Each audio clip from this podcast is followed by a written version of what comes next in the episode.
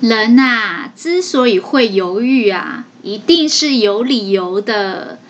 我是小仓鼠，欢迎收听《社畜逃脱笔记》。这是一个有关自我成长及财务自由的节目，陪你一起关注你的人生，掌握你的命运。Hello，大家，小仓鼠又来分享有声笔记了。今天要跟大家分享的这本书呢，书名叫做《俯览力》。俯览力，作者是断舍离的作者山下英子。山下英子，这是一本断舍离的心灵实践篇。上一集呢，我们讨论到要如何收拾你的人生。这一集呢，我们要来讨论的是收拾人生的过程中卡关了怎么办？我相信很多人收拾这个家里的杂物、做断舍离的过程，多少会有一点卡关。这个作者之前在断舍离的书里面也解释了很多卡关要怎么去因应。那同样的道理套用在你的人生，又要怎么去看待呢？一样，我们会先讲卡关的的前提，然后再来讲如何面对卡关这件事情，怎么训练它。之前我们有讲过，其实断舍离的过程呢，就是收拾杂物的过程。那俯览力呢？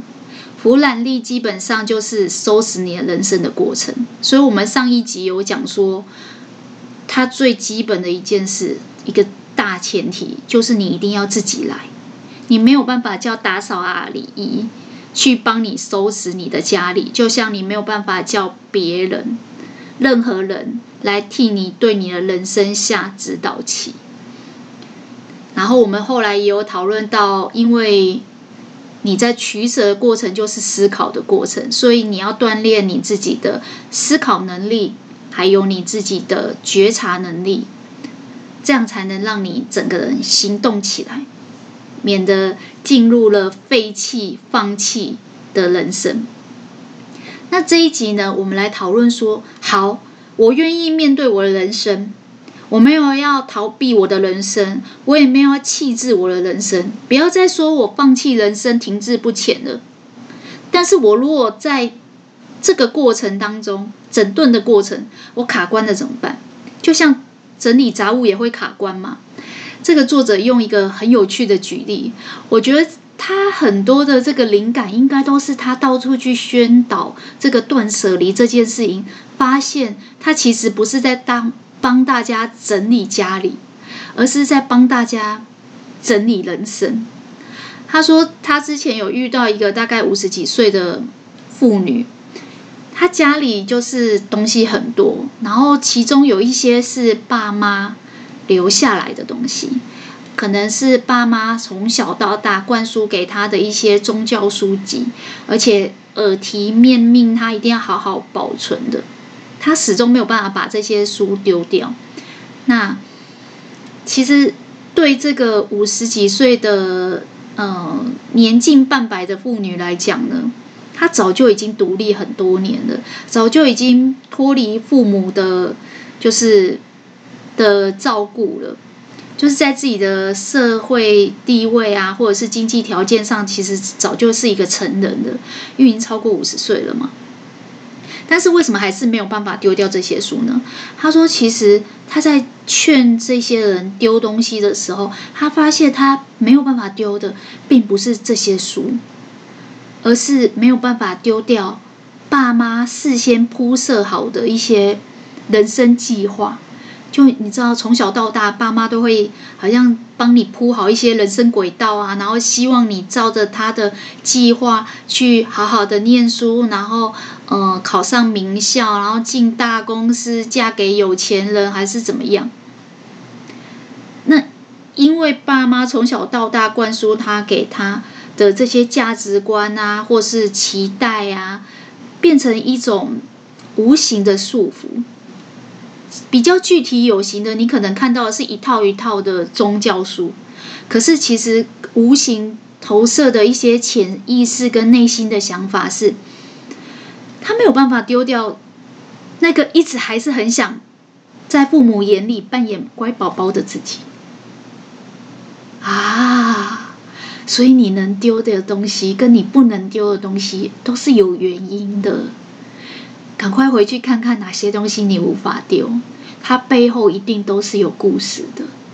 因为这个作者他讲到这个很多早就已经自己独立门户，然后脱离父母，没有受他们经济援助或是其他的援助，甚至父母早就不在了，为什么他没有办法丢这些东西？他说：“因为我们人不知不觉就是会逃避内心自己的一些感觉跟情绪、感情，可能这是爸妈过去耳提面命，从小灌输他一定要好好珍藏、保存的东西。如果丢掉它，就感觉好像是丢掉父母一样。”所以他一直在逃避，然后那些书其实他也不会再去看，但他就一直把它废弃在某个角落。我们上次有讲嘛，舍跟弃不一样，舍不得的原因是因为弃不掉，那弃不掉放在那里是废弃物的状态，废弃不理。为什么废弃不理？因为废弃在那里不想理它，就是一种逃避。所以。有时候我们人就是这样子，从小到大，我们会不知不觉受外在环境或是别人的影响。韩国有一句话，我觉得讲得非常的贴切。他说：“他人即地狱，他人即地狱，就是只要是别人，他人不是你自己，他就是没有办法感同身受你真正的想法，所以。”他人就是地狱。如果你把自己常常放在那个他人当中，你不知不觉就会受这些人影响。然后他有可能是对你有期待，也有可能是他灌输你一些价值观，到最后可能变成就像这个父母对小孩子的束缚一样，很无形的束缚。这就是为什么我们会一直讲说啊，如果啊。你总是把东西废弃在那里，那一定有原因。不要去逃避它，就像上一集我们讲的，你要放大你的觉察，去反省跟检讨它潜意识里面代表的意义。只要你不放弃，你慢慢的放大这个觉察，学会承认自己内心的感受。有很多人从小到大都被灌输不可以有情绪，即便你有情绪也不能表达出来。所以我不知道大家有没有看过一种父母，就是小孩子如果在外面公共场合，然后哭啊，或者是大声讲话，都会被制止和压抑。当然，我们并不是鼓励说。可以在公共场合这么大声的喧哗，但是当小孩子每次有什么情绪想要抒发，或是有什么情绪想要表达的时候，他习惯的被大人灌输说不要这样子，然后被压抑下来，久而久之，他就会逃避自己的感受。但是情绪、感受、感情、感觉这些所有的东西，其实都是你的身体。在反射、回向，告诉你说你有哪些真实的感觉。所以这一集我们要讲说，如果你收拾当中你卡关了怎么办？前提只有一个：放大这些感觉，承认你的感觉，让你的感觉、你的情绪、你感性的这一面，你好好的去。正视它，面对它，因为真的，我们外在的这些环境多多少少都会给我们这些影响，然后它会让你把自己绑不住。就像这个年近半百、已经自立多年的妇女，她仍然无法丢掉父母帮她铺好的人生轨道，仍然无法丢掉想要扮演乖宝宝的自己，所以她其实无法丢的不是那些书啊，很有意思哈。其实我觉得每一个案例都是潜意识的在跟你照镜子，反射一些东西。如果你自己的觉察能力越来越强，洞察力越来越强，你会发现其实人生并没有那么难。人生其实是可以有条有理的收拾整理的。接下来我们来讨论，为什么一定要承认这些感觉？我觉得这个作者有两个理由。第一个理由我就非常欣赏，听听看这句话。他说：“人之所以会犹豫啊，一定是有理由的。”诶。有没有觉得很有意思？有很多时候，我们买东西的时候，不是会三心二意、犹豫不决，然后我们还会问别人的意见。其实你只要就是看到他的第一眼，没有心里觉得中了的那种感觉，没有百分之百非常肯定，你还要问别人，你还会犹豫。我的建议是，统统不要买。原因很简单，因为你犹豫一定是有一些理由的。他。这些点呐、啊，可能就是反射你内心的一些潜意识，只是你没有办法很具体的去说出来，然后你没有办法马上反应过来而已。为什么这么说呢？这个作者有做一个举例，我觉得这个举例也是非常经典。他说有一个太太来跟他说，他想要在家里买一个保险箱，但是为了这件事情呢，他三心二意，犹豫了很久。原因很简单。以前他们家的钱呢，都是各自管理，就是老公的账户跟老婆的账户各自管理，然后有银行账户，有现金，然后可能也有一些不动产或者什么东西，那都分散开的。那他之所以会想要买保险箱呢，是他想要集中管理，把这个现金都放在保险箱啊，房地契贵重的东西都放在一起，把。老婆跟老公的一些混乱的账户啊，有在用没在用的账户也集中管理。那为什么这件事情会让他很犹豫呢？因为这个作者就说啊，因为他犹豫了半天，就是他都是在问说啊，不知道买了一个保险箱在家里好不好啊？会不会反而招小偷啊？会不会呃发生问题呀？会不会我反而买了这个以后更难管理啊？或是什么？他就是有很多。嗯，挣扎、犹豫，然后担心。闽南语叫什么？搞超环。你身边一定有这种人，一点点事情他可以烦很久。然后呢，几年前听他讲的，现在还是发生。然后就是一直在原地打转，很像仓鼠跑那个滚轮，一直在原地打转。然后呢，担心这个，担心那个，但是什么都没有做。这个作者用一个很简单的分析，因为他后来有跟他聊，问他为什么会突然想要把钱集中管理，那他如果不这么做会有什么考虑？后来听一听，这个作者说，其实我听起来，你表面上是担心、犹豫，说买一个保险箱放在家里安全吗？好吗？事实上，你的背后内心的真面目跟潜意识。应该是你担心先生吧？担心从呃年轻的时候你们的钱就是各管各的，现在突然说要集中管理，那给谁管？那突然说要把钱放在一起，先生愿意吗？我相信讲到这里，应该很多人脑海里面都有很多想法，对。夫妻要开诚布公，要把钱说好的放在一起集中管理，有很多是在刚结婚前几年吵架跟磨合的很重要的议题之一。这个太太一定也是，所以回到这句话，人之所以会犹豫，一定是有理由的。他就是因为有犹豫，他就是有担心，他就是从来没有跟先生好好的坐下来。谈钱的事情，所以他会担心的，其实不是保险箱，那只是表象的担心。他真正担心的背后的真面目是人际关系，是他跟先生的关系，是两个人有没有办法好好的开诚布公这件事，有意思吧？你的所有犹豫都反映你的潜意识，反映你内心的欲望或是恐惧。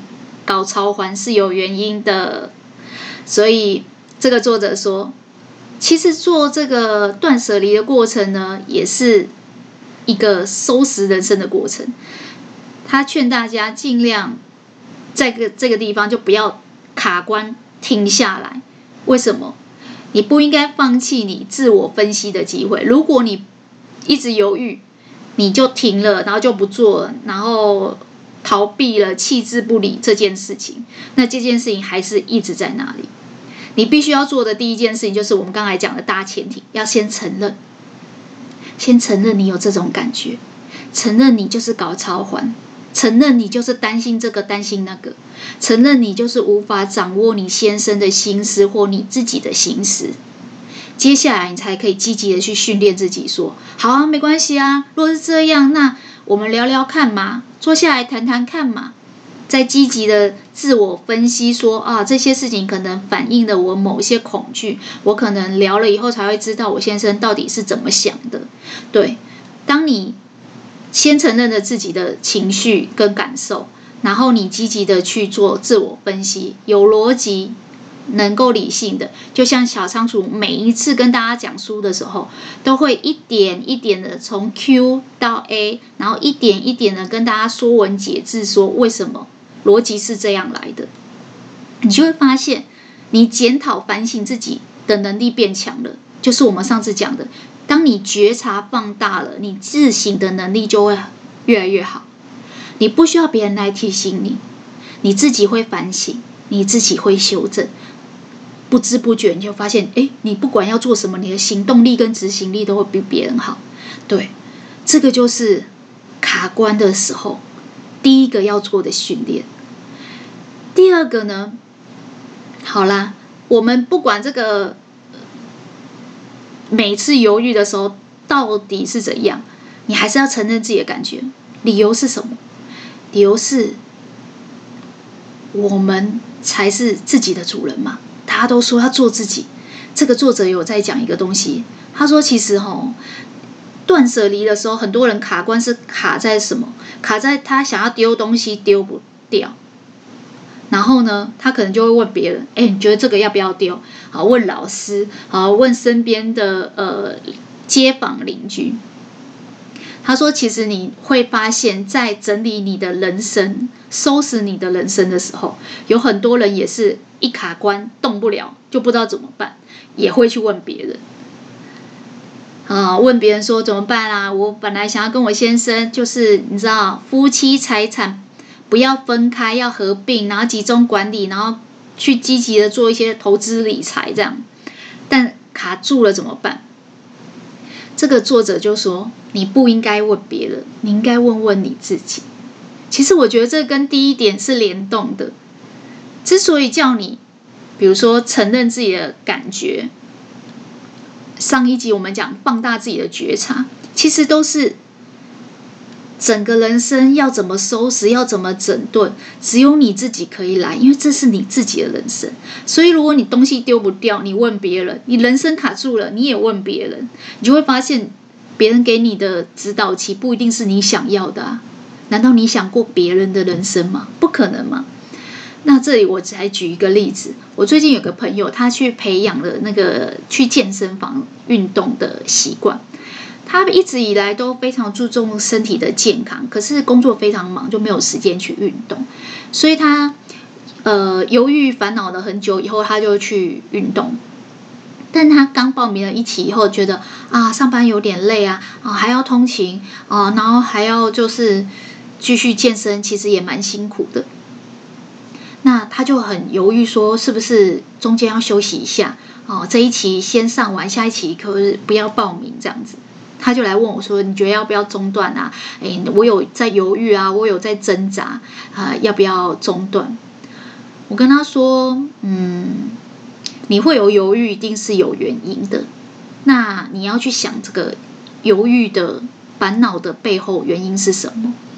然后还有一点，你应该要问你自己，而不要问别人。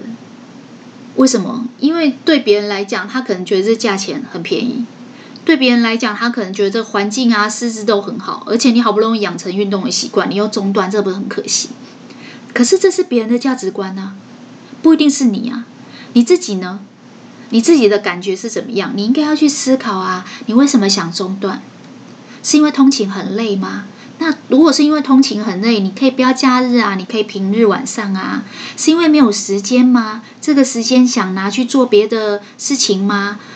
还是你扪心自问，你就是懒，你就是懒惰，你就是本性又爆发了？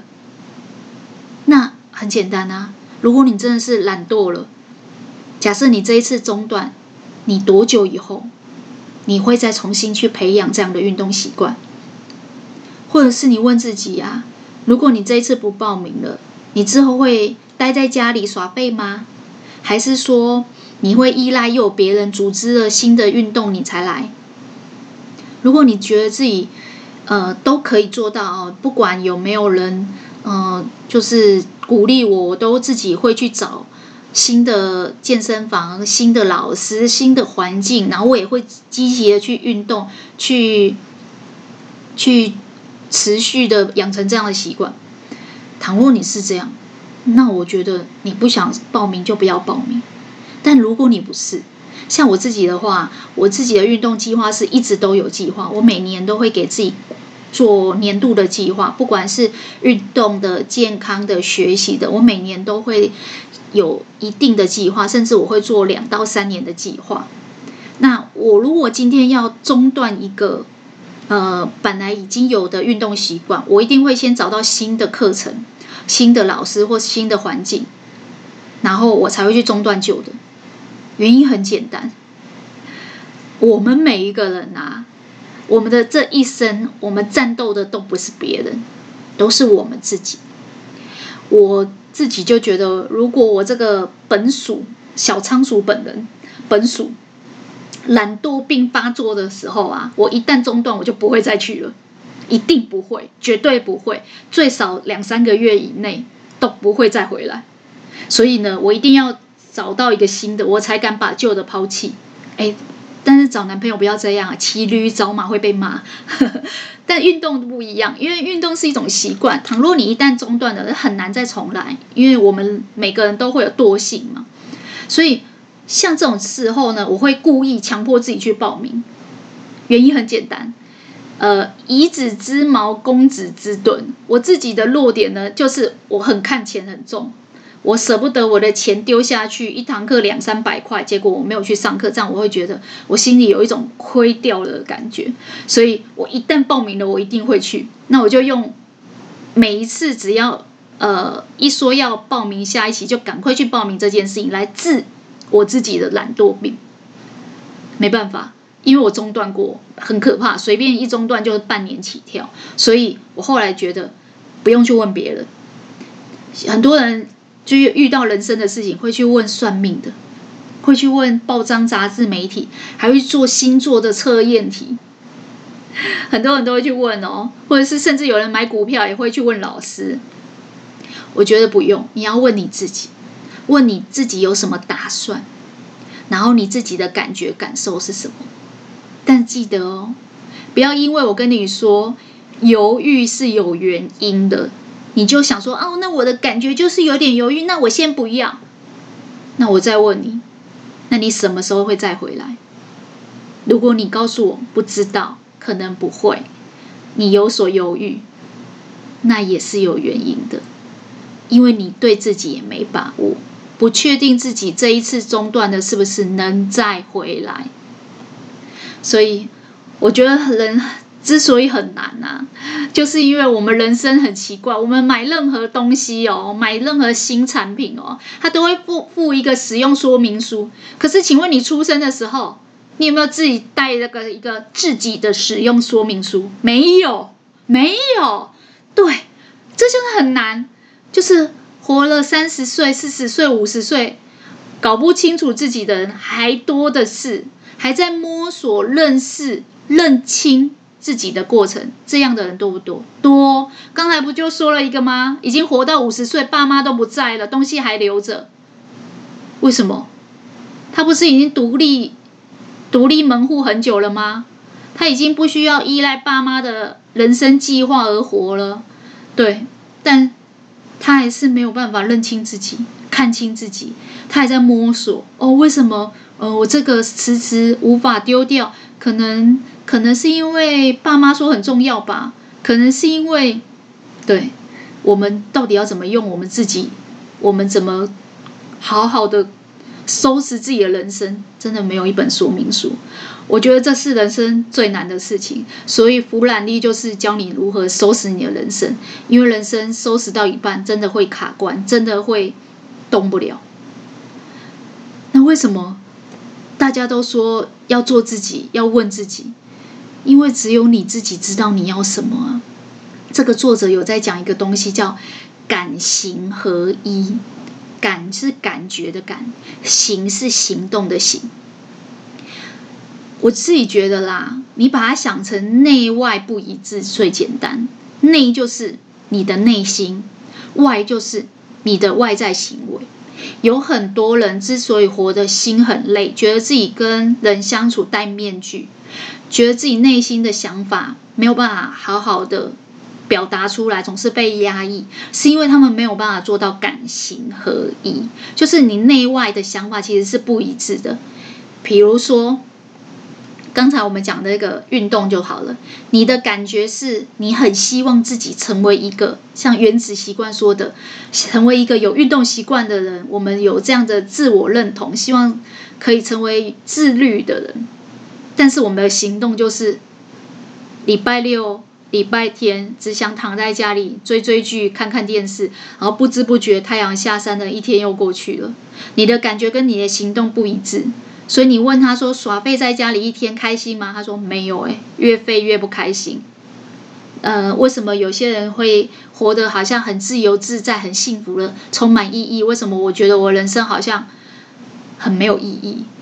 对，就是因为你的感觉跟你的行动没有一致。当你自己在做的事情，自己内心无法肯定自己，没有办法内心跟外在行为统一一致的时候，你就很难。觉得你活得很自在，可是这个人生的标准每个人都不一样，每个人的价值观跟选择的标准都不一样。这个作者说，如果你今天去买鞋啊，然后你去问那个店员说：“哎，这双鞋好穿吗？”店员一定会说：“我拿给你试穿。”为什么？你不应该问店员啊，应该问问你的脚啊，问问你的脚穿着舒不舒服啊，然后你踩起来。感觉舒不舒服啊？然后你走走看，觉得舒不舒服啊？就算你今天买了一双鞋，在那里都试穿的走过了，然后你也买回家了，还是有可能过得不舒服。为什么？因为你有可能穿的久一点以后才发现，哎，其实他穿一两下还好，但他穿久一点会磨脚，那怎么办？你就怪自己说啊，都是我不对啊，我不应该怎么样，我太不细心了，我应该多试一点什么什么。他说不对，人生就是自作自受，你自己做的决定，你自己去承受承担它。所以呢，不要去责怪自己，自我鞭打，反倒你应该问问你的脚舒不舒服。那如果你今天真的试了，事后发现不舒服，很简单，果断的把它处理掉。你看有些人哦，他们是非常勇敢去创业啊，去换工作啊，然后呢，真的就是自作自受啊，换了很成功，越来越好，然后飞黄腾达的。也有人换了以后就是遇到栽跟斗啊，然后觉得不顺遂，但是他只要能够自己问自己，他就有办法自己去承担这个后果。就像这双鞋，真的买到差了。也不用怪自己不细心啊，就以后就知道啊。人生不是呃得到就是学到，下次就知道哦。像这一类的鞋要注意它什么什么什么地方。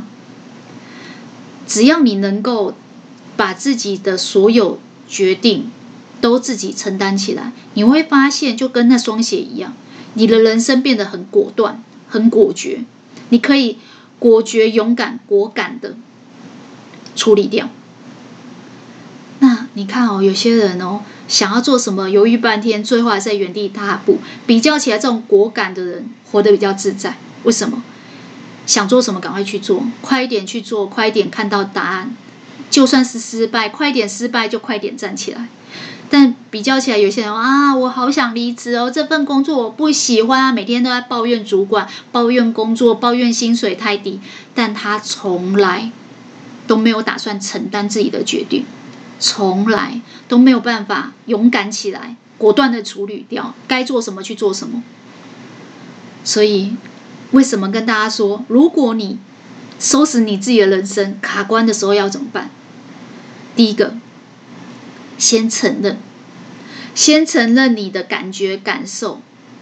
但是承认这些感觉不是叫你给自己开后门哦，承认这些感觉只是告诉你说，人会犹豫，都是有理由的。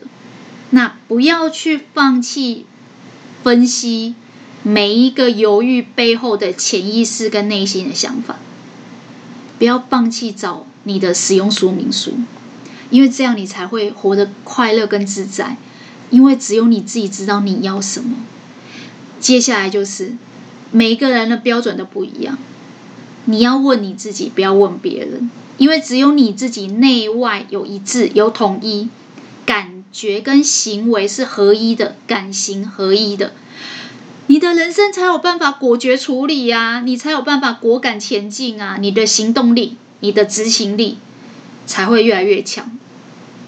你看哦，每个人的人格特质跟性格不一样，但是如果你的性格可以果敢，可以有行动力，你的命运当然就是比较自由自在。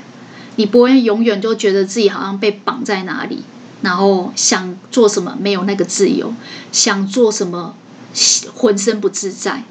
基本上，我自己认为啦，能够做到承认自己的感觉，接下来这两个训练就不难了。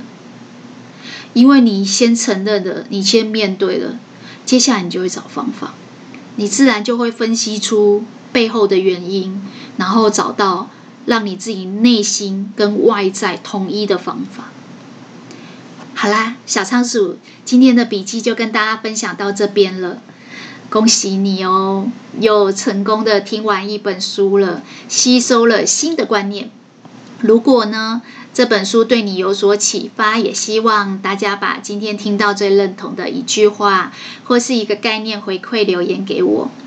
和小仓鼠一起享受成长跟进步的过程吧。小仓鼠会持续创作扎实的节目内容，分享更丰富的笔记给大家。那我们下次空中再见喽，拜拜。